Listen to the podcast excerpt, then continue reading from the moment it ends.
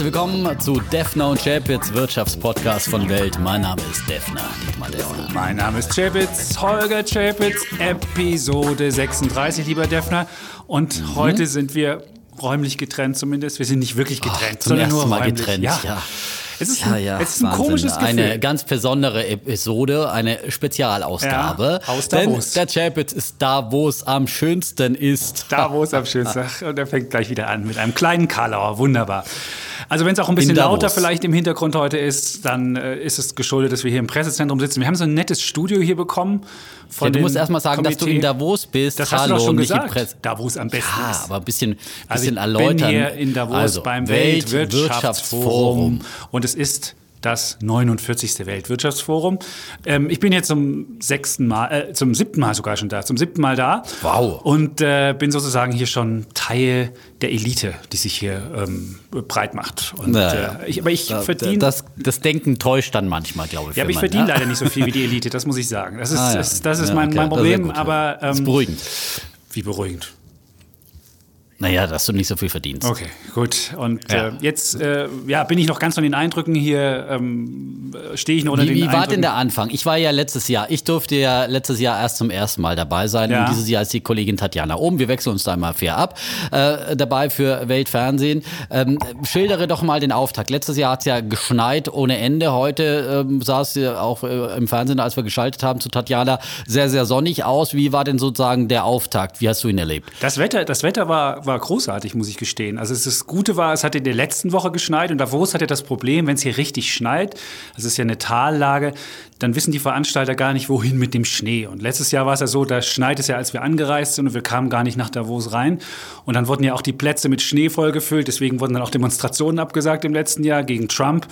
Und dieses Jahr kommt der Trump nicht und es hat auch nicht geschneit während der Anreise, sondern schon davor. Und so war es eine relativ ruhige Anreise. Aber letztes Jahr, als wir dann da waren, war es ja eine sehr optimistisches Davos und alle hatten sie die rosarote Brille auf. Mhm. So also so ein wirkliches, wenn der Defner schon mal da ist, dann war es eigentlich ein Defnereskes ja, ja, ja. Davos. Und dieses Jahr muss man sagen, ist es eher dem ähm, Chapitz, äh, ganz nach Chapitz Geschmack. Es ist ja. wirklich deutlich dann, Und dann ist der Defner auch nicht da kann geworden. nicht für Optimismus sagen. Genau, oh, ja, ja, der Defner kann nicht für und Aber ich, Trump ist nicht da, May ist nicht da, Macron ist nicht da. Was soll ich denn da in Davos, ja. habe ich mir gesagt. Ne?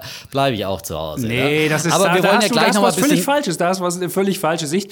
Ähm, äh, weil es kommt, kommt ja nicht auf die Politikreden an. Die meisten Politikreden sind sowieso, bringen sowieso nicht so viel Neues und die lenken sogar eher ab. Und äh, das Aha, Spannende ist, dass man, man einfach hier so lang läuft. Nein, man läuft hier einfach lang. Weißt du, da bin ich eben äh, durchs Kongresszentrum gelaufen und dann traf ich einfach Christian Sewing, den äh, Chef der Deutschen Bank, und habe einfach gesagt: Mensch, Herr Sewing, gerade habe ich Herrn, Herrn Monahan, das ist der Chef von der Bank of America, gesehen. Der hat gesagt: Ach, es gäbe durchaus noch Platz für einen großen Wettbewerber in Amerika. Da habe ich gleich an Sie gedacht, Herr Sewing. Und so kann man einfach rumflachsen. Er hat mir auf die Was Schulter geklopft. Er hat mir auf die Schulter geklopft, hat so ein bisschen ungläubig geschaut und dann ist er weiter seines Weges gegangen. Also es ist schien nicht sich so gefragt, wer ist der Mann eigentlich? Ja? So wie letztes Jahr, nein, als wir nein, bei nein. der Burda-Party zusammen waren und vor uns stand der Postchef, und da hast du den Postchef angehauen und gesagt, hallo Herr Appel, wie geht's Ihnen? Sie waren heute der Beste auf dem Podium. Und er hat nur unglaublich geguckt. Wer ist der Mann eigentlich? Nein, diesmal war es anders. Herr, Herr Seeling kannte mich noch von unserem Weltwirtschaftsgipfel. Ah, okay. Da hast du, hast du ihn ja interviewt, dann stand ich ja daneben und daher kannte mich Herr Seeling noch. Und außerdem habe ich ihn Davos auch schon ähm, interviewt vor zwei Jahren. Da war er noch gar nicht Vorstand der Deutschen Bank. Und solche wir Erlebnisse haben das Potenzial hast du halt. gesehen bei du hast Seeling, halt solche ja? Erlebnisse. Oder wir treffen aber, ich stoße einfach so auf, auf Kenneth Rogoff, das ist der ehemalige Chefvolkswirt des IWF und einer der Spitzenökonomen Sehr in Harvard. Ökonom, und ja. dann fragen wir den so, warum hat eigentlich der IWF ähm, seine Wachstumsprognosen für China nicht zurückgestuft, weil das, wir hatten ja den Auftakt, das war ja gleich vom IWF, das war ja auch schon sehr pessimistisch. Und da wurde für Deutschland mhm. massiv nach unten gestuft, aber für China, wo ja die Probleme nicht minder groß sind, haben sie ja die, die Prognosen aufrechterhalten. Und hat er gesagt, ja, zu meiner Zeit habe ich mich das auch schon immer gefragt. Und hat mir jemand mal gesagt, naja, wir werden dafür bezahlt, dass wir die offiziellen Prognosen schätzen. Also solche Erlebnisse hast du halt nicht, wenn du in Berlin bleibst. Und mhm. da ist es völlig ja, egal, ja, ob Macron kommt oder ob Merkel kommt mhm. oder wer auch immer kommt. Es sind halt diese, diese kleinen Erlebnisse am Rande und die machen Davos aus und das ist das Wunderbare hier und deswegen liebe Nein, ich Davos. Muss ich sagen, das hat mich letztes Jahr auch wirklich beeindruckt, dass man einfach diesen Menschen dann, wenn man mal drin ist im Hochsicherheitstrakt, äh, der ja wirklich gesichert ist, sozusagen äh, wie äh, eine Hochburg, wie eine Militärfestung, wenn man mal drin ist, dann laufen einem diese äh, Menschen einfach so über den Weg, Bill Gates, was auch immer, mhm. äh, die spazieren an einem vorbei und das ist wirklich beeindruckend, äh, solche Leute dann mal persönlich zu treffen, auch wenn, ja, auf Trump kann man auch ehrlich gesagt verzichten. Und die sind auch letztes Jahr und die sind aufgeschlossen. Die sind aufgeschlossen, mhm. Defner. Und das ist das Schöne. Also jeder, es wird dich keiner brüsk stehen lassen. Es wird nicht jeder dir sofort zehn Minuten seiner Zeit opfern und wird sagen, oh Mensch, Chapitz, toll und so weiter. Aber es ist einfach wunderbar und man trifft äh, Kollegen, weiß ich nicht, einen netten Bloomberg-Kollegen, der meinen Liebling, einen meiner Lieblingspodcasts neben unserem natürlich macht, macht, den treffe ich einfach und dann sagt er, ey, wie ist es in Deutschland und so und so kommt man einfach ins Gespräch und das ist wunderbar. Also wirklich, deswegen liebe ich hoffe, ich du magst ein bisschen Werbung für unseren Podcast. Ne? Ja. Okay, bei der internationalen Elite, die verstehen ja dann unsere deutsche Sprache immer nicht. Aber äh, wir wollen ja gleich noch ein bisschen auch so über die es. Themen, über Sinnhaftigkeit von Davos, über die Kritik, über Globalisierungskritik, über all das, was Davos ausmacht, so ähm, ausführlich reden. Das ist ja sozusagen heute unser Schwerpunktthema. Wir haben ja normalerweise über zwei Themen, die wir diskutieren. Heute ein ganz großes Thema, aber mit vielen verschiedenen Aspekten, das mhm. Thema Davos. Und wir wollen aber auch unsere Rubriken, die wir normalerweise im Podcast haben, auch in dieser Spezialausgabe haben. Äh, also Bulle und Bär, jeder darf einmal Daumen heben und Daumen senken. Und deine Themen kommen dann natürlich aus Davos. Äh, welchen ja. Bullen hast du denn da entdeckt, lieber Holger? Also als Bullen habe ich die Schatzalp mit dem gleichnamigen Hotel Schatzalp. Da sind wir nämlich untergebracht. Wir haben, ich habe das Privileg, da wieder zu wohnen. Und das ist so ein altes altes Sanatorium aus dem, ich glaube, 1861 oder so ist es erbaut worden im Jugendstil. Und es ist jetzt überhaupt kein Luxushotel, dass man da jetzt irgendwie besondere Annehmlichkeiten hat. Das ist noch so althergerichtet und das ist wirklich mit so langen Gängen, wie halt so ein Sanatorium noch ist, mit netten Zimmern, netten äh, Baderäumen, aber jetzt nicht besonderem Luxus oder Shishi. Es gibt auch keinen Fernseher auf dem Zimmer, sondern es ist einfach wirklich so, wie es früher war. Und äh, wenn du da runter, da kannst du nämlich nach Davos runterschauen und ähm, es, mhm. es ist ja sogar berühmt geworden im, im Zauberberg von Thomas Thomas Mann, deswegen heißt ja auch The Magic Mountain, der Zauberberg. Und da wird ja auch äh, äh, mehrfach erwähnt. Und da kannst du, guckst du nach Davos runter, hast diesen Blick, hast diese Luft. Und nicht zuletzt ist es auch das Historische, was es ausmacht. Und äh, es gab ja in, in, in Thomas äh, Manns ähm, Hast du den gelesen Roman, eigentlich? Den habe ich gelesen, den Zauberberg. Ich muss zugeben, Hast du den fertig ich, ich habe ihn nicht bis zu Ende gelesen. Das war gelesen. eines der wenigen Bücher, das ich nach 250 Seiten abgebrochen genau, habe. ich habe ihn nicht zu Ende gelesen. Da nicht ich habe ihn nicht ganz das bis zu Ende da. gelesen. Ich fand ja. Felix Grohl besser, aber trotzdem ist es so, da gab es ja ein Kapitel, die große Gereiztheit und das war so im Vorfeld des Ersten Weltkrieges, spielte das in diesem Sanatorium und die Leute waren, waren so aggressiv und so eine Stimmung und so ein bisschen, jetzt nicht, dass wir jetzt am Vorabend eines Weltkrieges stehen, aber so ein bisschen gereizte Stimmung zwischen den Völkern, zwischen zwischen China, Amerika, Europa zwischeneinander und so weiter. So eine ähnliche Stimmung haben wir auch und das zusammen macht es einfach aus, diese, diese, dieses Schatzalbum, dieses äh, Hotel-Schatzalbum. Und deswegen ist das mein Bulle der Woche aus der Wurst, ist diese wunderbare Schatz. Und du schaffst es sogar beim Bullen der Woche noch eine pessimistische Weltsicht ja. zu verpacken. Ja, er ist ja, einfach unverbesserlich. Zanksucht, die Zanksucht, die in der Welt noch ist. Nicht mal der Sonnenschein in Davos Nein. erheitert ihm das Gemüt. Nein. Aber, ich spüre ähm, dieses Historische. Ja, lieber Defner, so ja, ist das. Gut. Ja, ja gut. Ähm, ähm, dann wieder zurück in unsere ja, komm, Gefilden. Nein, was hast du beziehungsweise, für, was hast du für einen Ja, Bullen? ich habe auch einen Bullen und ähm, es ist eine Person, die uns in unserem Podcast jetzt schon lange begleitet begleitet äh, und das Thema, das diese Person groß gemacht hat. Und äh, letzte Woche mussten wir Abschied nehmen von oh. John, auch Jack genannt Bogle. Er ist der Erfinder der ETFs, der Indexfonds, der äh, sozusagen passiven Fonds, ähm, die vor allem für Privatanleger ja ein tolles Vehikel sind. Ähm, und äh, er ist letzte Woche am Mittwoch im Alter von 89 Jahren gestorben und äh, ist überall nochmal ganz groß gewürdigt worden. Zu Recht natürlich, weil er schon sozusagen die Geldanlage revolutioniert hat mit diesen ETFs, mit diesen Indexfonds, die wir ja immer wieder hier auch empfehlen, auch in unserem ETF-Spezial Spezial, da haben wir auch schon ein bisschen diese Lebensgeschichte von John Bogle erzählt, ähm, der 1929 geboren wurde und in den 70er Jahren dann ähm, Mitgründer der Investmentfirma Vanguard war. Und ähm, er hat äh, sozusagen einen wichtigen Satz geprägt, äh, äh, der da lautete, suchen Sie nicht die Nadel, kaufen Sie den Heuhaufen. Und das ist sozusagen Könnte auf den Defner Punkt sein. gebracht. Könnte vom ja, Defner natürlich, sein, ja, ja, aber leider gibt's den schon. Aber man kann ihn einfach mhm. nur noch mal ja, unterstreichen. Also äh, das ist ein Investmentprinzip. Nicht einzelne äh, Edelsteinaktien sozusagen versuchen herauszufinden und äh, sozusagen darauf zu setzen, dass die es werden oder nicht, sondern im Prinzip den gesamten Markt zu kaufen, weil er entdeckt hat, er hat ja promoviert, er, beziehungsweise sich im Studium mit der Fondsbranche beschäftigt und dann hat er herausgefunden, dass eben äh, die allermeisten Fondsmanager es nicht schaffen, den Index auf lange Frist äh, zu schlagen. Und das war damals in den 70er Jahren so, das ist heute nicht anders geworden.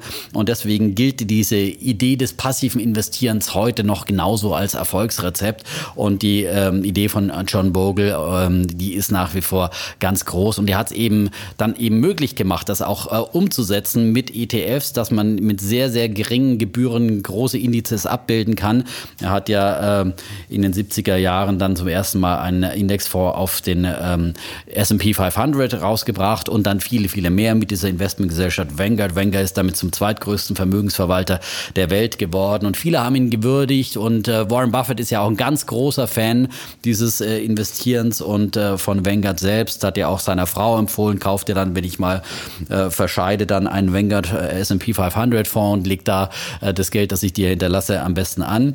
Und äh, Warren Buffett hat 2017 schon geschrieben über äh, Bogle, wenn jemals ein Denkmal errichtet wird, um die Person zu ehren, die das meiste für amerikanische Investoren getan hat, sollte zweifellos die Wahl auf Jack Bogle fallen, schrieb er damals. Und er habe Millionen von Anlegern geholfen, weitaus bessere Renditen auf ihre Ersparnisse zu erzielen, als sie sonst Ach, hätten. Jetzt kommt auch er noch ist ein Held für unter, Sie und, und für mich und Chapitz und Defner ja. äh, stimmen ein, denke ich mal, so oder? Ist es. Es ist, es ist also. ein würdiger Bulle der Woche. Und das Lustige ist, als Ehrenbürger, Ehrenbürger würde, kannst du ja nur zu Lebzeiten bekommen. Also wenn du verstorben bist, dann ist es mit dem Ehrenbürger mhm. vorbei.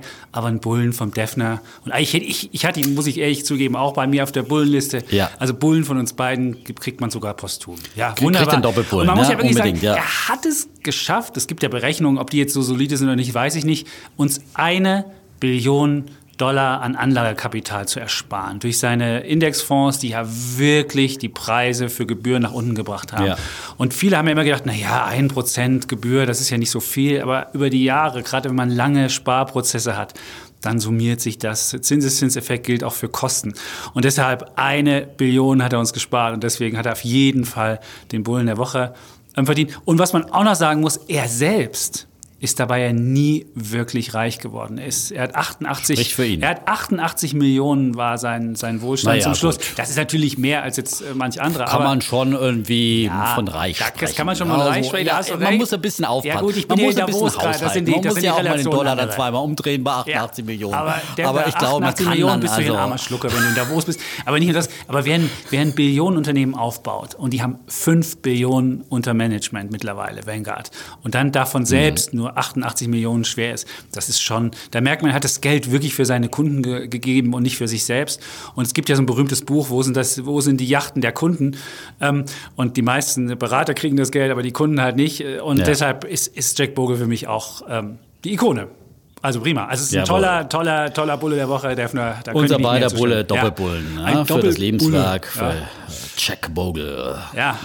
Ähm, ähm, ja, dann hast du auch sicherlich einen Bären entdeckt, irgendwas, was dir nicht so passt in Davos. Naja, gut, äh, das ist ja, da muss man gar nicht so weit gucken. Wenn du in Zürich schon am Flughafen ankommst, äh, da äh, gucken dich schon die Preise an. Und die Preise in der Schweiz und in Davos, das ist für mich immer wieder, das ist für mich der Bär der Woche auch hier. Da kostet im Supermarkt eine Banane so viel wie in Berlin ein ganzes Kilo. Und wenn man mal guckt, wie ist es denn mit dem Schweizer Franken, der ist insgesamt 40 Prozent überbewertet, wenn es nach Kaufkraft geht. Es gibt ja diesen berühmten Big Mac Index, den der Economist rausbringt, mhm. der einfach guckt, was kostet ein Big Mac in Deutschland, was kostet ein Big Mac in der Schweiz und rechnet es dann mit der Währung um. Und eigentlich müssten die ja, weil die aus den gleichen Zutaten sind, das gleiche kosten. Aber in der Schweiz kostet er 38 Prozent so viel wie in Deutschland. Und wenn man im Einzelhandel guckt, da ist es sogar noch schlimmer. Das Preisniveau in der Schweiz ist 60 Prozent teurer, als es in Deutschland ist. Und es liegt halt daran, dass die Deutschen halt so knickrige Zeitgenossen sind und wir sparsam sind und zum Discounter gehen und wir mittlerweile einen, einen Anteil von 43 Prozent Discounterläden haben. Und in der Schweiz, äh, das ist, da gibt es Mikros, da gibt es Coop, das sind, das sind Läden, die haben wahnsinnige Preise. Die haben zwar auch so ein bisschen Aldi und ein bisschen Lidl, aber der Schweizer, das ist unter seinem Niveau. Und deswegen, weil der Schweizer halt nicht so, so preissensitiv ist. Das merken die Supermärkte auch und deswegen schlagen die auch nochmal auf und deswegen kostet ungefähr alles im Schnitt 60 Prozent mehr als in Deutschland und deswegen kann ich nur sagen, mein Bär der Woche, die Preise in Davos und in der Schweiz und in Davos sowieso noch. Da gibt es ja mm. jetzt ja, Souvenirshops. Gibt es da, da nochmal ja, den Billionärsaufschlag? Ja, so ist es. Ja? Also es gibt ja hier nur einen Souvenirshop. Also die anderen Shops sind ja alle, es gibt ja so eine riesen langgestreckte Straße und wo da sonst immer äh, Shops drin sind, haben sich halt so Unternehmen eingestellt. Da gibt es dann Salesforce, da gibt es von der Deutschen Bank, da gibt es ein Russlandhaus, ein Ukraine-Haus und es gibt einen einzigen Souvenirshop noch, wo man was kaufen kann, wenn man seinen Lieben was mitbringen will. Und äh, du kannst dir vorstellen, wenn es nur einen Shop gibt und so viele Nachfrager, dann hm, sorgt das für sehr, sehr, du sehr, sehr ja hohe... deswegen immer nur die Zipfelmützen mit, die es umsonst gibt. Das stimmt, da, die ja? blaue die blauen, ja, mit denen du dich immer, aber da, dafür äh, lässt du dich ja ständig dafür immer schön Werbung drunter schreiben, ne? wenn du mit der Zipfelmütze fotografiert wirst. Ja, ja also wer, ähm, wer die Zipfelmütze sehen will, ich habe da heute auch... Werbung bei Instagram. Ich habe das Bild auf jeden Fall heute gemacht. Ich werde das auch bei Instagram reinstellen. Und äh, da kann man auch tolle Bilder aus Davos sehen. Jeden Tag werden tolle Bilder gemacht. Du musst ein bisschen glücklicher und, äh, gucken auf deinen Fotos bei Instagram. Mach ich das? Ja? ja, es ist einfach Wenn du schon so einen schönen Rucksack geschenkt bekommst. Ja, aber es ist ja? sehr anstrengend. Stimmt, ja? da hat jemand drunter, drunter geschrieben, ich würde aussehen äh, wie ein Filmheld, aber ein tragischer. Deswegen sage ich lieber nicht. Äh, Wie immer der tragische Held ja, Chapitz, so ja, allein in den, denn er ist da Nein. getrennt von Daphne, allein ja, in den Schwarzen Bergen Aber es ist wirklich, es ist halt, es ist gefangen halt, im ewigen Eis. Es ist halt anstrengend. Wird er sich jemals wieder befreien können? Daphne, ja. du kannst dich jetzt lustig machen. Das ist die anstrengendste Woche. Muss ich dir ja nicht erzählen. Du warst letzte Woche selbst da. Ich weiß. Jahr selbst da. Ja. Es ist die anstrengendste Arbeitswoche des Jahres, weil du halt Absolut. wirklich. Ja, muss auch immer sagen, der Kollege Chapitz, wenn ich dann schon mit meinen Sendungen durch war, hat der Kollege Chapitz nachts noch äh, um zwei Uhr Artikel geschrieben. Ja. Und das ist nicht äh, Wir waren ja in einer WG zum ersten Mal mhm in einer Männer-WG zusammen damals, ja. ja. War auch sehr interessant, ja. Also ein fleißiges Bürschchen ist er schon, der Kollege Cem. Ja, und wir versuchen sagen, alles, ja. damit ähm, die Menschen auch draußen mitbekommen, was hier in Davos. Äh, Nein, du schreibst ja auch sehr, sehr spannende Artikel. Ne? Ich habe schon natürlich alles verfolgt hier, was äh, berichtet Gut, wird. Ja. Ähm, Nochmal ganz kurz, ja. äh, ich habe auch noch einen Bären der Woche hier.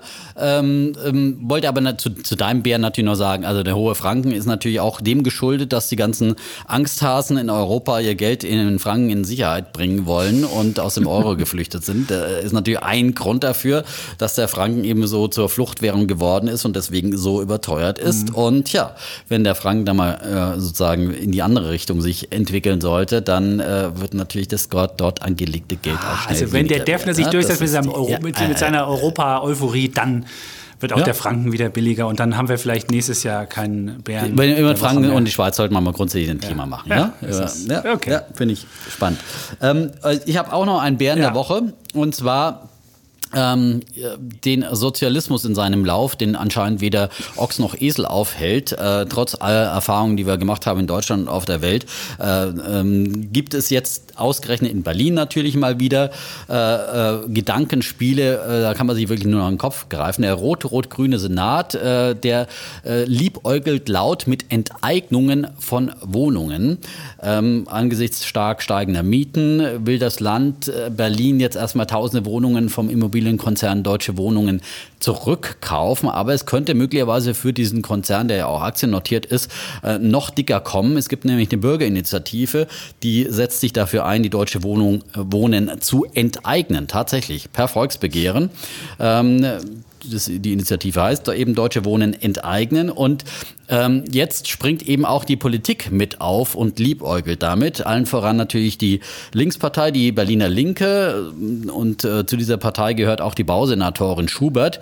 Ähm, und die hat jetzt ihre Unterstützung, tatsächlich ihre Unterstützung zugesagt. Ja, da werden wieder alte sozialistische Träume wahr.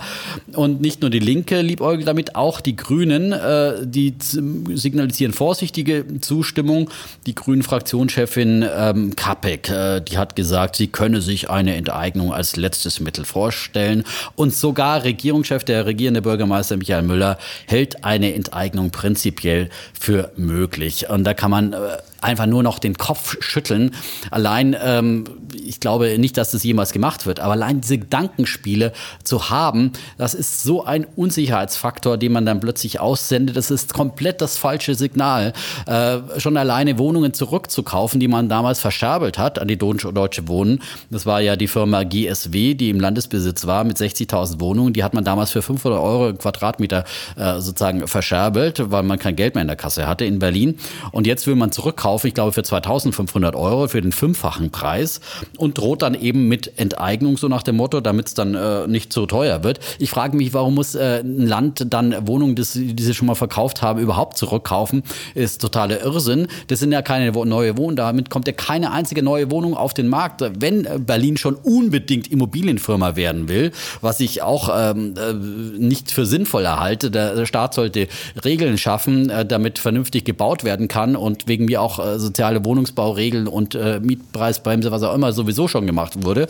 Aber er sollte nicht Wohnungsunternehmer werden. Und wenn man schon einer werden will, dann sollte man doch gefälligst neu bauen, denn dann entstehen neue Wohnungen. Nicht, dass man irgendwelche Altbestände wieder aufkauft und da paar Mieter glücklich macht, die dann äh, da äh, günstige Mieten haben und alle anderen, die äh, Wohnungen suchen, die äh, gehen leer aus. Also, es sind vollkommen die falschen Signale, die hier in Berlin mal wieder gesendet werden und äh, dadurch entsteht kein äh, Neubau, dadurch werden Investoren verprellt und nur durch no Neubau sinken letztendlich die Preise in einem äh, Markt, der von Angebot und Nachfrage bestimmt wird. Der Bär der Woche an den rot-rot-grünen Senat für seine sozialistischen Pläne hier. Ach, Sozialismus, der darf Ach, wieder. Aber das ist schon wieder so aufregend. Wir haben, hier, wir, haben hier, wir haben hier in Davos auch einen, der gegen den Sozialismus kämpfen will, nämlich Herr Bolsonaro, der Präsident aus Brasilien, der wird ähm, heute am Dienstag, wo wir den Podcast aufzeichnen, wird er sprechen. Und alle sind sehr gespannt. Er ist ja eine, ein, ein Ultrapopulist von der rechten Seite und er hat jetzt schon solche Versprechungen gemacht, den Sozialismus seines Landes auszurotten. Und äh, ja, es wird spannend zu sehen, was er denn dann hier verkünden wird und ob er die Elite, die ihm zuhört, die ja eigentlich A, überhaupt nicht populistisch denkt, sondern eher eine, eine, eine, Weltordnung sucht, die multilateral ist, also wo verschiedene Länder mit äh, dran teilhaben und wo auch verschiedene mhm. Anspruchsgruppen mitmachen. Und man wird sehen, wie er, wie er den ähm, hier äh, präsentiert wird. Im vergangenen Jahr war es ja so, als der Trump da war, er hatte ja Angst, dass er ausgepfiffen wird von der, von der globalen Elite. Und da hat man ja so eine Graubündner äh, Spielmannstruppe vorher gebracht und alle waren ganz überrascht, warum spielt hier so eine Spielmannstruppe? Und während die noch spielten und so dü, dü, dü, dü, war dann der Trump auf der Bühne und so konnte keiner pfeifen. Das fand ich auch eine interessante. Aber als Trump äh, damals äh, sozusagen das Kongresszentrum betreten ja. hat, äh, da spielte ja keine Kapelle das und stimmt. da waren natürlich schon alle doch, die vorher alle sich so Trump-kritisch geäußert haben, da zwar da keiner geklatscht und so weiter, aber es hat auch keine Bu gerufen. Alle waren dann doch irgendwie so ein bisschen fasziniert, jetzt Trump mal zu sehen mhm. und haben ihre Handys und Smartphones gezückt. Das ich habe natürlich auch ein kleines Video damals du gemacht. Auch? Ich habe auch äh, bei mir schon, kurz live schon sehen, wie die Treppe runterging. Ja, wie sozusagen die mhm. globale Elite dann plötzlich da auch äh, nicht anders äh, tickt als äh, irgendwie andere Menschen, wenn irgendwo eine Celebrity auftaucht und dann einfach nur so ein bisschen zum Gaffer werden. Mhm. Also das sind die Menschen dann doch, ob sie viel oder wenig verdienen, das irgendwie ist, doch auch ja. Äh, äh, ziemlich gleich. Da sind wir schon bei Davos, ähm, lieber Defner, weil das ist ja genau das, ja, ist ja hier die, die, die, Frage, was soll das hier? Es geht ja um das Thema Globalisierung 4.0. Ich sage mal kurz das Thema Shaping a Global mhm. Architecture in the Age of the Fourth Industrial Revolution. Es geht um die vierte industrielle Revolution und wie man diese Art Globalisierung 4.0 so managen kann, dass ähm, das den Menschen nutzt und nicht den Maschinen. Und das ist äh, das, das, offizielle, äh, das offizielle Thema. Und da werden halt zwei, zwei Themen immer aufgegriffen. Das eine Thema ist, dass Globalisierung nicht dazu geführt hat, dass alle mitkommen. Und das hat dann wiederum dazu geführt, dass es Verlierer gibt und der Populismus und der Nationalismus wiederkommen. Und ähm, das Zweite ist, dass man auch bei den Unternehmenschefs so eine Angst verspürt, so durch, durch diese digitale Revolution einfach ja, weggespült zu werden. Und wir hatten das ja auch schon im, im vergangenen Podcast von unserem eigenen Weltwirtschaftsgipfel, als Reed Hastings, der Netflix-Chef, da war und äh, die deutschen CEOs ganz große Augen bekommen haben. Und das ist hier auch so ein bisschen, es ist nicht mehr so, dass jetzt die, die, die, die großen Tech-Konzerne die Buhmänner sind, so wie es letztes Jahr war, aber trotzdem merkt man noch so ein ganz, ein ganz seltsames Verhältnis zwischen, zwischen Tech und, und Old Economy Unternehmen. Ähm, wo man, wo man nicht so recht weiß, äh, was, was äh, draus werden soll. Ein Thema ist spannend und vielleicht können wir auch äh, da äh, mhm. drüber diskutieren, dass es ähm, darum geht, dass beispielsweise Microsoft heute sich auf die Bühne gesetzt hat und gesagt hat, hey, warum werden wir reguliert, wenn in China die nächsten großen äh, Wettbewerber entstehen und, und, und, und äh, auch, auch der, der äh, Bank of America-Chef hat gesagt, oh, wir brauchen große Banken in der, im Westen, damit wir gegen die neuen Konkurrenten gewappnet sein können und äh, haben, haben versucht, so ein bisschen so sich äh, für, für Größe und gegen Wettbewerb auszusprechen. Das ist, ist, ist auf jeden Fall viele spannende Themen, die wir besprechen können, lieber Defner. Ja, das, also das bin ich sowieso der Meinung, dass man einfach ähm, viele oft äh, Fehler macht und äh, gerade in Europa eigentlich immer die äh, Firmen klein hält äh, und äh, sie nicht groß genug werden äh, lässt, dass sie europäische Champions werden. Bestes Beispiel ist, finde ich, gerade die Zugfusion, die geplant ist von Siemens und Alstom. Mhm. Die droht ja an den Kartellwächtern zu scheitern, weil wieder alle in ihrer Kleinstaaterei denken und nicht sehen, dass in China da ein massiver großer neuer Wettbewerber kommt, der in ein paar Jahren Jahren den ganzen Markt aufmischen wird. Äh, man denkt immer an den jetzigen Status quo und das hat man in der Vergangenheit auch äh, viele Fehler gemacht. In Deutschland zum Beispiel finde ich damals nach wie vor, ähm, Axel Springer durfte Pro7 nicht übernehmen, weil man da Angst hatte vor äh, einem zu starken Wettbewerber und dann kommt jetzt plötzlich Google und Netflix daher und mischt diesen deutschen mhm. Medienmarkt komplett von der anderen Seite auf oder die, die Privatfunker durften nicht eine eins äh, gemeinsame äh, Streaming-Plattform damals machen vor Jahren, äh, weil man und jetzt eben kommt Netflix daher. Also also äh, müssten auch Kartellwächter und Regulatoren einfach auch mal ein bisschen weiterdenken, auch wie aber in sich Amerika äh, Entwicklungen das, vollziehen. Ja. Aber das, ist, das ist aber auch ein in Amerika schon, aber ich finde gerade in Europa ja. nicht. Aber gut, Microsoft, wenn sich beklagt, ist vielleicht der, der, der falsche Kandidat mhm. dafür.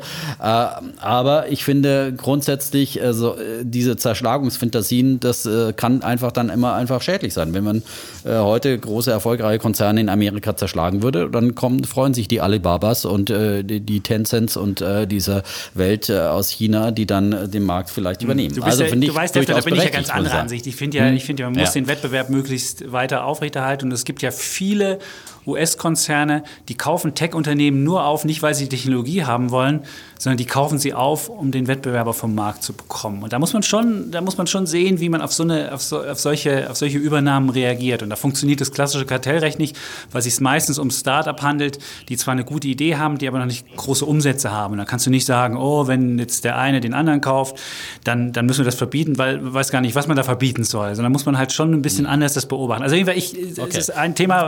Ein Thema, das werden wir auch noch mal ein bisschen weiter diskutieren. Auf jeden Fall. In den nächsten Ausgaben, aber du hast es jetzt angeschnitten. Aber ich finde, ich würde jetzt noch mal ein bisschen mehr bei Davos bleiben. Okay. Also ich habe jetzt auch viel gelesen und ich finde, was mich oder auch letztes Jahr, als ich da war, grundsätzlich an Davos stört, äh, es ist immer so ein bisschen und deswegen musst du dich doch da eigentlich so pudelwohl fühlen, ja. weil es ist eigentlich der Markt und der Treffpunkt der Untergangspropheten. Und wenn man in Davos gehört werden will, dann muss man immer das unheilsvollste Szenario entwickeln, damit man überhaupt in die Presse kommt und eine Schlagzeile bekommt. Und da überbieten die sich immer gegenseitig. Der Kollege äh, George Soros ist ja da jedes Jahr mit dabei, der immer seine apokalyptischen äh, Szenarien entwirft. Letztes Jahr kann ich mich erinnern, da waren wir ja zusammen bei ihm mhm. beim Abendessen. Ähm, sehr spannend, ihn einfach mal zu erleben. Ähm, da hat er dann äh, sozusagen den Untergang des Abendlandes verheißen und äh, gesagt, dass es demnächst einen, einen Atomkrieg zwischen Nordkorea und den USA geben wird. Das Gegenteil ist eigentlich äh, passiert. Äh, die beiden haben sich zumindest jetzt mal an einen Tisch gesetzt und versuchen äh, sozusagen koreanische Halbinsel äh, zu entatomatisieren. Äh, das ist noch nicht weit vorangeschritten, aber ein Anfang ist gemacht. Ähm, dann haben wir jetzt wieder äh, den WEF vom Veranstalter Welt äh, Economic Forum, also den Veranstalterbericht, der, äh, den Risikobericht, der mhm. jedes Jahr zum Auftakt kommt, der alle möglichen und unmöglichen Risiken ja, aufzählt. Es geht halt um Risiken, es ist, halt auch der Risikobericht. Ja, ja es geht halt um Risiken, aber ich meine, ja, aber okay, Handelskriege, das übliche äh, Rückfallnationalismus, geopolitische Risiken, Spannungen in Handelsbeziehungen sowieso. Dann natürlich Klimawandelproblem, äh, wissen wir auch. Äh, Finde ich ja auch wichtig, dass man das erwähnt. Und dann kommen aber wirklich zum Schluss noch, äh, haben sich noch alles Mögliche, was sie noch an, an Risiken ihnen eingefallen ist, äh, ein Ende der Wasserversorgung in Großstädten sowie die Verlagerung geopolitischer Konflikte ins Weltall. Ja, ja. Äh, das ist ihnen auch noch eingefallen. Nein, ja? der da muss man, da muss man halt wirklich sagen, da muss man ja. wirklich sagen, bringt das die Menschheit jetzt wirklich weiter? Weiter, wenn man alles aufschreibt, was äh, sozusagen, äh, oder will man sich da gleich die Kugel geben? Ja? Nein, äh, das, das, ist, ja, meine das Sicht. Ist ja, Übrigens nicht nur ich denke, da ja. die FAZ zum Beispiel hat geschrieben, kommentiert die Angstmacher. Wer Menschen übertrieben Angst macht, lähmt sie. Gelähmte Menschen können mit Risiken aber erst recht nicht umgehen. Oder Gabor Steingart schreibt in seinem Morning Briefing, es ist das Geschäftsmodell vieler internationaler Organisationen, die Apokalypse zu prophezeien, dabei die Zuversicht zu vergessen. Ach genau meine Zukunft Meinung. Wird aus Zuversicht gemacht. Ich weiß, das ist, das, ist ja. das Motto, was der Steingart uns ja jeden Morgen ähm, in, seinem, in seinem Podcast ja, entgegenschmettert. Aber so ist es, ja. Aber, auch Oxfam, Oxfam kam auch wieder mit so einer ähm, globalisierungskritischen ja. Studie. Die haben tatsächlich, äh, die haben behauptet, dass sozusagen die Schere zwischen Arm und Reich äh, immer größer wird. Das ist die übliche Leier, die jedes Jahr kommt. Und dann haben sie vor allem behauptet, dass die Verarmung der unteren Hälfte der Bevölkerung äh, noch zunimmt. Und die Weltbank hat da zum Beispiel ganz andere Zahlen. Naja, die haben, die äh, haben die, schon sehr, sehr eigengerechnet. Haben, da hast du völlig haben dem recht. total widersprochen und haben gesagt, okay, der Anteil der Weltbevölkerung, das sind die neuesten Zahlen von der Weltbank, äh, der weniger als 1,90 äh, Dollar pro Tag verliebt, äh, äh, von, davon leben muss, der ist seit 1999 ja. von 36 ich weiß, das ist, Prozent auf 10 Prozent gefallen. Ja, ist, ich also weiß, ich will nur sagen, das waren jetzt zwei Beispiele und jetzt darfst du gleich reden. Ja. Wir reden gerade übereinander, das wollen die Leute ja nicht. ähm, äh, also ich, ich finde diese Angstmacherei Davos, man kann berechtigt auf Risiken hinweisen, aber, aber diese Überszenario, und es ist wie wenn ich zum Arzt gehe und jeden Tag oder äh, mir überlege, was könnte ich denn alles bekommen, woran werde ich denn wohl als erstes sterben, an Krebs, äh, Gehirntumor oder äh, Herzinfarkt oder was auch immer. Wenn ich mir das jeden Morgen beim Aufstehen vor Augen führe, warum soll ich denn überhaupt noch so, aufstehen? Ja, gut. also ich meine, äh, ein bisschen. Ach, der Defner ja, ist schon fast jetzt so. verstorben. Bevor so, du jetzt was hast du dem entgegenzusetzen, es Herr ist, Pessimist? Es ist relativ, es ist. Es sind es Gefahren. Ist, wir müssen davor meinen. Ja. Also zum einen ist so, auch dieses Jahr äh, läuft so ein Gespenst hier rum. Es ist so die nächste Finanzkrise. Und wenn man ähm, Frau Lagarde äh, gehört hat, die ja am Montag ähm, die Pressekonferenz mit den neuen Prognosen hatte, hieß es ja auch, Regierungen seid bereit, euch äh, fertig zu machen dafür, falls eine nächste Krise kommt. Und äh, eine gewisse Paranoia ist gar nicht schlecht. Wer zu selbstgefällig ist und wer zu sich zu sehr in Sicherheit wiegt, der, der wird dann überrascht, wenn er von der, von der Krise heimgesucht wird. Und sicherlich ist es auch so, und da haben wir auch ähm, heute Herrn, Herrn Rogoff ähm, dazu gesprochen, dass wahrscheinlich die gleiche Krise von vor zehn Jahren wird sich erstmal nicht wiederholen, weil die Leute eben von dieser Krise wissen sie noch, ah, der Herd ist heiß, also verbrenne ich mich an dem gleichen Herd nicht wieder. Aber es kann schon sein, dass ähm, die, nächste, die nächste Krise kommt da ist es besser, besser, wenn man vorbereitet ist, wenn die Banken Risikokapital vorhalten, wenn die Menschen nicht zu hart äh, getroffen werden und, und, und nicht zu sehr aus, aus ihrer Sicherheit rausgerissen werden. Insofern ist es nicht schlecht. Und das Zweite, warum Davos dafür gut ist, ist, wenn man mit, wenn man mit den Unternehmen spricht, dann, dann, dann, dann, dann sagen die, naja, ich lese immer überall, dass alles so schlecht wird, aber meinem Unternehmen geht es gar nicht so schlecht. Und so sind die Unternehmen, die sich hier treffen und die miteinander reden, die gleichen sich dann so ein bisschen ab und stellen fest, dass es vielleicht gar nicht so schlecht ist, wie es nach außen hin dargestellt ist. Und die Medien, das weißt du selbst, wir arbeiten bei den Medien, die verstärken eher die, die, die negativen Tendenzen, weil der Mensch äh, ist äh, genetisch geprägt von der Angst, äh, umzukommen und deswegen werden eben die negativen Punkte eher immer, immer ähm, gebracht. Das war ja früher auch fürs Überleben notwendig und deswegen sind auch negative Geschichten laufen auch besser.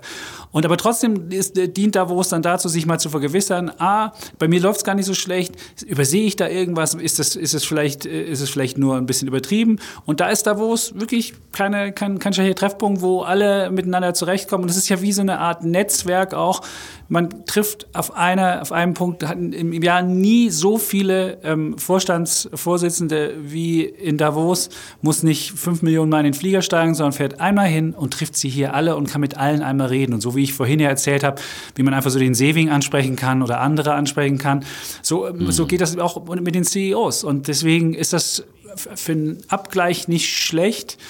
Und aber diese diffuse Angst, da ist das sind zwei Ängste, die die Leute hier haben. Zum einen ist es die Digitalisierung, also was passiert da mit meinem Unternehmen? Und die zweite Angst ist, was sind die politischen Risiken? Und das war auch hm. in, der, in der Umfrage, die, die immer ganz am Anfang von Davos veröffentlicht wird, von, von der Beratungsgesellschaft PwC.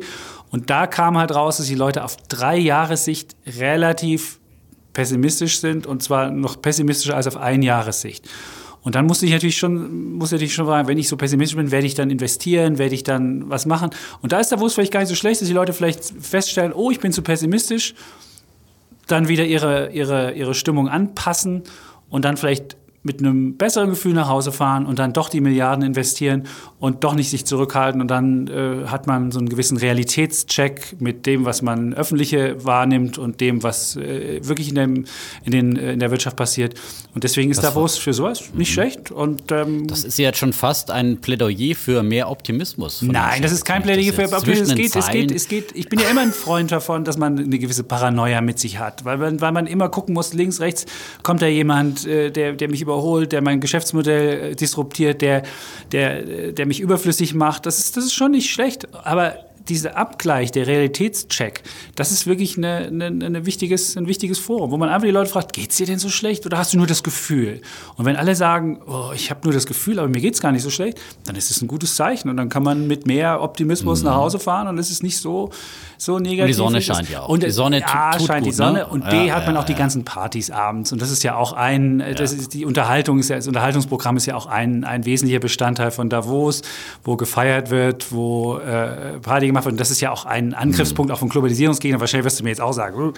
Äh, ja, ich werde jetzt hier garantiert nicht den Globalisierungsgegner spielen. Ja, aber also, es ist ja, ist die Rolle schlüpfe ich jetzt nicht. Also äh, ich wollte, ich wollte aber bloß noch sagen, es gibt ja auch äh, noch mal zur Verteidigung ja. ein paar andere äh, Prognosen. Du hast ja den IWF schon mal kurz angesprochen. Ähm, und mit Rogoff und so weiter. Äh, und ich, ich finde ja jetzt eben interessant, dass trotz all dieser Gefahren, die diskutiert werden, der Handelskrieg und, und Brexit und was auch immer, äh, ökonomischer Natur, äh, die das Weltwirtschaftswachstum die Prognose gesenkt haben, aber eben nur merklich auf 3,5 Prozent von zuvor 3,7 Prozent. Mhm. Also von äh, ein, und das hat äh, sozusagen Lagarde gestern ja in Davos auch gesagt bei der Vorstellung, dass wir ganz weit von einer Rezession aber, entfernt aber sind. Da die, muss ich dir was sagen. Kollege Chapitz ja in diesem da muss ich dir, da muss ich dir dir, da muss ich mal, was diese hm? Prognosen vom IWF anbetrifft, da muss ich jetzt mal ein bisschen Wasser in den Wein schütten, was ich hier sehr gerne hier tue in dem Podcast. Endlich Wasser Endlich in den Wasser Wein geschüttet. Ich dachte so schon, ein Podcast ohne Wasser im Wein. Das gibt's nicht. Nein, aber was man sagen muss, es ist eine sehr politisch geprägte Organisation. Und es geht darum auch oftmals Politik damit zu machen und irgendeine Regierung, beispielsweise für Deutschland geht es ganz häufig darum zu sagen, ihr habt doch so viele Überschüsse, die müssen jetzt investiert werden. Und dann will man halt auch Regierungen wachrütteln, will auch irgendwie da eine, eine politische Message mit loswerden. Und die Prognosen, ähm, ich hatte es ja bei China vorhin schon angedeutet, die sind halt nicht frei von, von Politik. Und äh, die IWF-Anteilseigner... Wer ist schon frei von Politik? Die, die, die aber IWF, Oxfam bestimmt auch ja, nicht. Nein, ja? natürlich nicht. Aber die IWF-Anteilseigner sind halt die Staaten. Und die Prognosen müssen schon auch noch mit den Staaten teilweise abgestimmt werden. Insofern ist das nicht, äh, sollte man diese Prognosen jetzt jetzt nicht zu ähm, ja, äh, zu genau sich angucken. Ja, zu, aber zu genau das sind nehmen. auch ernsthafte Ökonomen. Natürlich also jetzt würde ich also die, also hier, was man sagen muss, äh, Leute wie äh, Rogoff und so weiter. Ich will das, nicht schlecht nicht, machen, die, die lassen sich doch nicht von, von, China und anderen ihre Prognosen diktieren. Also aber da 3, zeichnen wir jetzt auch ein falsches Bild. Ja ich wollte das, ist, das, das, das, das macht also. das, das macht's nicht aus. Aber, aber äh, die, die, wenn, man, wenn man über Länder was wissen will, auch wir haben jetzt über Brasilien beispielsweise gesucht, wenn wir nachher den, den brasilianischen Präsidenten sehen, wie das Land dasteht, da findet man beim IWF ganz wunderbare Statistiken und das sollte auch jeder nutzen.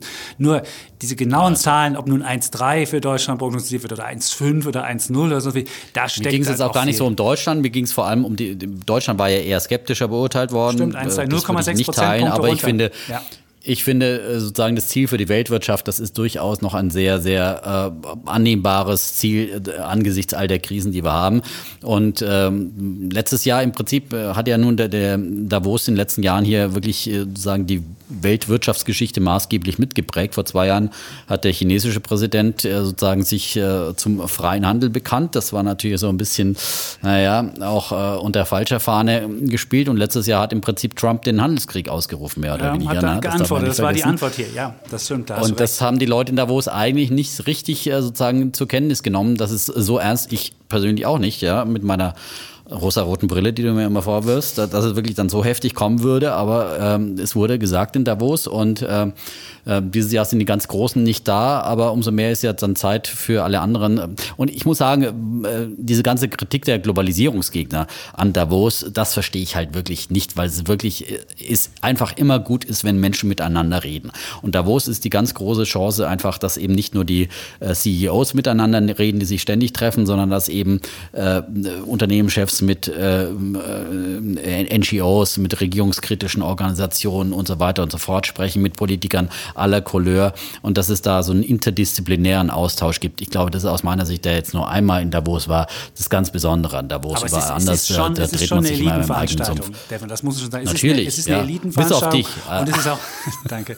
Und es ist natürlich, und es ist, und es ist auch eine bestimmte Klientel, die da sind. Also du wirst hier keine, keine dezidierten Europagegner finden. Du findest so jemanden jemand wie Ulrike Gero, die ja so ein Europabild im Kopf hat, wo sie meint, alle Welt äh, wird ja schon immer, hätte schon immer Europa im, im Kopf gehabt und es gäbe nur einen Weg, das zu vereinigen. Solche Leute findest du hier und du wirst aber nie so richtige Europa-Gegner hier finden. Also es ist schon, es ist schon ein, ein, ein, ein Elitenprojekt und auch die, die mit, mit, mit Elitenvorstellungen, die hier, die hier eher ähm, ähm, nach, nach draußen dringen. Also insofern sollte man jetzt nicht das zu idealisieren, dass jetzt hier wirklich jeder, es, es, es werden zwar auch Populisten eingeladen, wie man ja Herrn, Herrn, den brasilianischen Präsidenten sieht, und das war ja auch schon der tyrannische Trump ähm, war ja auch Trump war auch schon da. da. Natürlich will man die auch einladen und auch dazu bringen, dass man mit denen in Kontakt kommt, aber das gesamte Setting drumrum, was so die, was die, die Themen angeht, da hat man schon eher ein, ein sehr, äh, ein, ein, ein, ein Weltbild, was sehr Eliten geprägt ist und es geht den Leuten nicht darum, dass sie in zwei Jahren hier nicht mehr sind oder in drei Jahren. Es geht schon darum, klar wollen die die Welt eine bessere machen, aber gleichzeitig wollen sie auch ähm, dazu beitragen, dass sie möglichst auch weiterhin oben sind und weiterhin so viel verdienen. Und äh, sie geben zwar auch was ab, ja, aber es geht nicht darum, dass mal ein ganz grundlegender Wandel durchgeführt wird, sondern es geht darum, dass die Welt besser gemacht wird unter, unter äh, Mitwirkung der Menschen, die hier sind. Aber die sollen dann auch mhm. bitte an der Position bleiben oder wollen an der Position Gut, bleiben. Reformen statt Revolution. So ist es. Aber, äh, ja, aber manchmal, ich, die ganze Weltgeschichte hat eigentlich gezeigt, dass äh, sozusagen aber manchmal ist es schon nicht schlecht, wenn man, auch mal, wenn, man auch mal, wenn man auch mal eine Durchlässigkeit nach oben hat. Und die ist, die, solche, solche, solche Veranstaltungen wie hier werden sicherlich nicht die, die Durchlässigkeit nach oben erhöhen. Klar geht es darum, auch Armut in der Welt zu bekämpfen. Und sicherlich gab es auch schon sehr viele Initiativen, die dazu beigetragen haben. Es gibt Flüchtlingsinitiativen und so, solche Sachen. Aber es ist nicht so, dass jetzt durch ein Treffen wie Davos einfach äh, die Welt da, äh, diverser wird oder, oder andere ähm, andere Menschen jetzt hochkämen. Naja, und wenn da man die ja durchaus selbstkritische Töne auch, ja, auch in deinem Artikel habe ich gelesen vom ja. Salesforce-Chef, der wirklich sozusagen ähm, die Elite äh, sie, sich selber äh, ermahnt hat, an, an die eigene ja, Nase zu fassen, nicht nur ein Gewinnstreben aber er hat äh, sozusagen zu maximieren und so weiter und so fort. Er ist der große, er ist der große Gewinner. Der Salesforce-Chef sagt das natürlich. Es kann er aus einer guten Microsoft, Warte auch sagen. Bill Gates hat auch äh, Unmengen verdient und spendet sein ganzes Vermögen und, und tut damit Gutes. Also ich meine, Geld verdienen, das ist deine Denke, wieder äh, deine Ossi-Denke. Wer Geld verdient, äh, ist Überhaupt ein schlechter nicht. Mensch. Das ist aber, einfach falsch. Aber es ja? geht um Geld verdienen und das Verdienen. Und das geht nicht darum, dass man und schlechte das Menschen, äh, die Ja, arm oder reich sind. Aber es gibt auch eben sehr viele reiche Menschen, die mit ihrem Geld unheimlich Wunderbar. viel Gutes tun. Ja? Aber ich bin, Ja? ich bin, ich, ich will lieber in einer Welt leben, die demokratisch ist und wo die Welt, wo die Menschen sich demokratisch entscheiden können, wie sie das Geld verwenden und nicht, wo die Reichen entscheiden, wo das Geld hingeht. Und das, das ist mein, das ist mein Weltbild auch von Kapitalismus und von, von Demokratie und äh, das ist halt andererseits deins. Aber da äh, würde ich sagen, äh, können wir auch wieder Zur viele, Demokratie gehören viele, schon auch Eigentumsrechte, lieber äh, Ja, aber- sozialistischer aber- aber- aber wenn man- Aspirant. aber du kannst jetzt gerne demnächst deine Wohnung hier verstaatlichen lassen in Berlin, kannst du ja gleich mal freiwillig melden, ja? gut. Sagen, hallo, bitte, liebe, liebe Berliner, ich habe hier noch eine Wohnung Ach, anzubieten. Bitte, ich gebe sie gerne. Ich gebe ja? dir gerne. Gut. Ja, gut. gut, ähm, Defner. Jetzt ist- so viel. jetzt- ich wünsche dir noch viel Spaß Ja. bei den Eliten. T- Trink nicht so viel. Wenn Nein, ich jetzt nicht dabei bin, benimm dich anständig. Das ja? tue ich immer, ja. Und immer die Zipfelmütze absetzen, wenn du einen Raum betrittst. Nein, ja? du wirst auch nachher, Ja. ich werde nachher auch ein Bild bei Instagram reinstellen mit unserem Podcast-Studio hin Davos. Da habe ich meine Mütze extra aufgelassen. Also das wirst du, wirst du wieder die blaue Also. Mütze sehen. Das ist die, das Soll, ist ich die, auch, noch, das ist soll ich auch noch ein Foto machen? ja, hier? du machst auch noch ein Bild. Das machen wir dann beide und Ich verweisen dann auf unser, ja? auf unser Also, getrenntes, ja, auf unser okay, ich getrenntes auch noch ein Bild Dasein. jetzt gleich live sozusagen. Ja. Kollege Otte ist diesmal mit drauf. Nein, er duckt sich weg, der ist feige. Okay, unser Aufnahmeleiter, So. Aufleiter und So. Podcast-Chef. Und ich habe im Hintergrund übrigens habe ich Ja. unsere Welt am Sonntag Anzeige. Eine ganze Seite haben wir in der Welt am Sonntag bekommen, äh, Wunderbar. bekommen an Anzeige für unseren Podcast Defner und Schäpitz, ja? Genau, und deswegen, deswegen ja? sagen wir auch Ja. Mhm. allen, hören Sie es, laden Sie es runter, sprechen Sie darüber, geben Sie uns viele Sterne, damit es auch weiter diesen Ja. Podcast in äh, fünf oder Genau. in zehn und Jahren oder wie auch Nächste immer Woche sind wir dann wieder zusammen und können uns dann wieder sozusagen richtig an die Gurgel gehen. Ja, das ging diesmal fernmündlich nicht. Ja. Ähm, Aber wir viel haben Spaß in trotzdem, Davos, viele neue. Erkenntnisse. Du kannst ja dann nächste Danke. Woche im Podcast nochmal ausführlich davon Das berichten. Und äh, ansonsten ähm, sagen wir Tschüss und Ciao und bleiben wie immer Bulle, und Bär Defner. und Chapitz.